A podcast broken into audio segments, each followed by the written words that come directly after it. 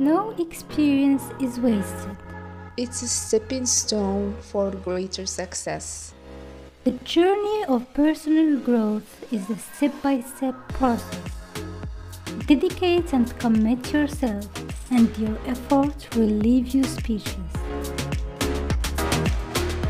Hello, everybody, and welcome to a new episode of the Stepping Stones podcast. Today, we are going to be talking about boundaries.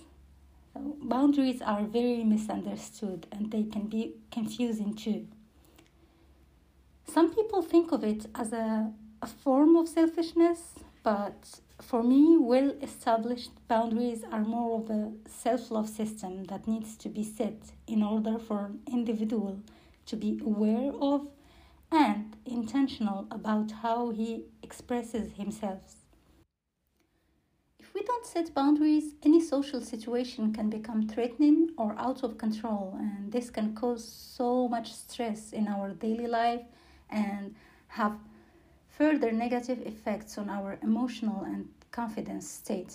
So, examples of those situations can be a combination of uh, the fear of saying no to a friend or family member not being able to let others know when some of their behaviors bothers us and keep pushing ourselves to act like it's normal. And uh, this can be anything from judging yelling or expecting. So instead of being clear about who we are and what we can and cannot accept accept we spend time acting or justifying ourselves while the solution is simple and it is crucial to realize that, however daunting the, the inability to say no is, there is a positive action that can be taken to deal with it and set ourselves free from this personal trait.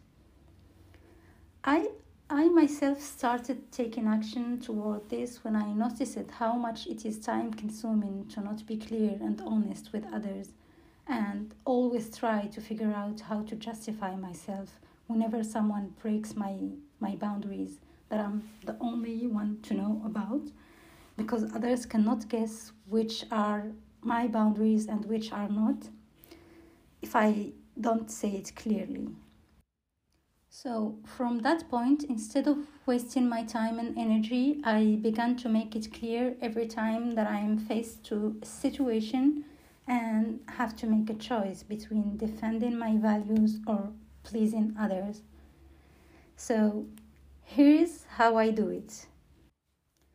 First and foremost, I put saying no into practice. Can I borrow your shirt? I just say no without explanation. Second one, and this is an important one, is avoid the temptation of people pleasing. People pleasing is a form of lie. And it sucks so much energy. And just end up seething with resentment.